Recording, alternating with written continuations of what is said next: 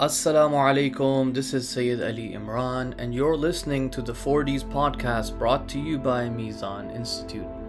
This is episode 52 The Reward for Looking at the Quran.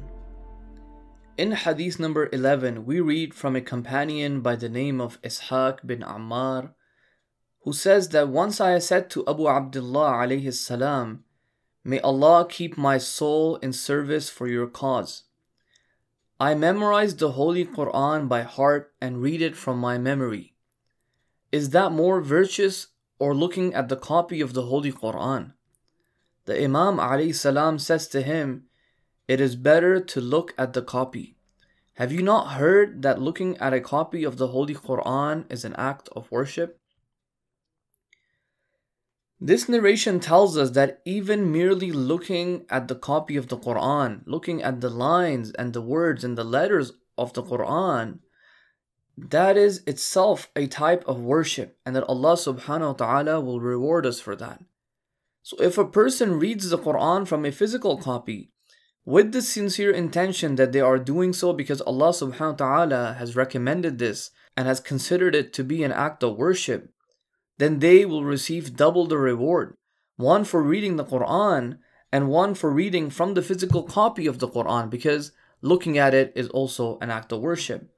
Don't forget though, we mentioned in the previous episode that if one is unable to read from the physical copy, they'll still receive a reward for reading the Quran to whatever capacity that they can. And they're also included in this narration amongst those who are simply able to look at the Quran because that is also a worship. And for that reason, they will still be rewarded for it. In these last three narrations, we've briefly realized how immense the reward is for the recitation of the Holy Quran. Whether we read it on our own or whether we are reading it in our homes, be it in the presence of someone or not, it doesn't make any difference. We should make it a habit and a part of our daily schedule to dedicate even just a little bit time to the recitation of the Quran. If not daily, then at the very least on a regular and consistent basis where we have it scheduled for ourselves. This can be done even a few minutes before one goes to sleep or early in the morning after or before you recite the Salatul Fajr. Or maybe perhaps while driving to work or going to school, a few minutes before you start your work, on your lunch break. I mean, if you really think about it, you'll realize that you can definitely fit the recitation of the Quran in your schedule on a consistent basis, and that there really is no excuse for not doing so. Why not take advantage of both the recitation of the Quran and also attain the rewards that Allah subhanahu wa ta'ala has promised us? Why not brighten our homes and neighborhood with this recitation? We ask Allah subhanahu wa ta'ala to grant us the opportunity and the capacity to do justice to this holy book.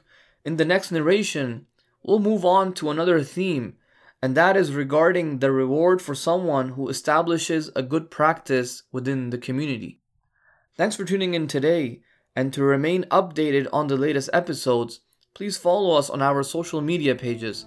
And for more great content and other podcast series, please visit us on mizaninstitute.org. والسلام عليكم ورحمة الله وبركاته.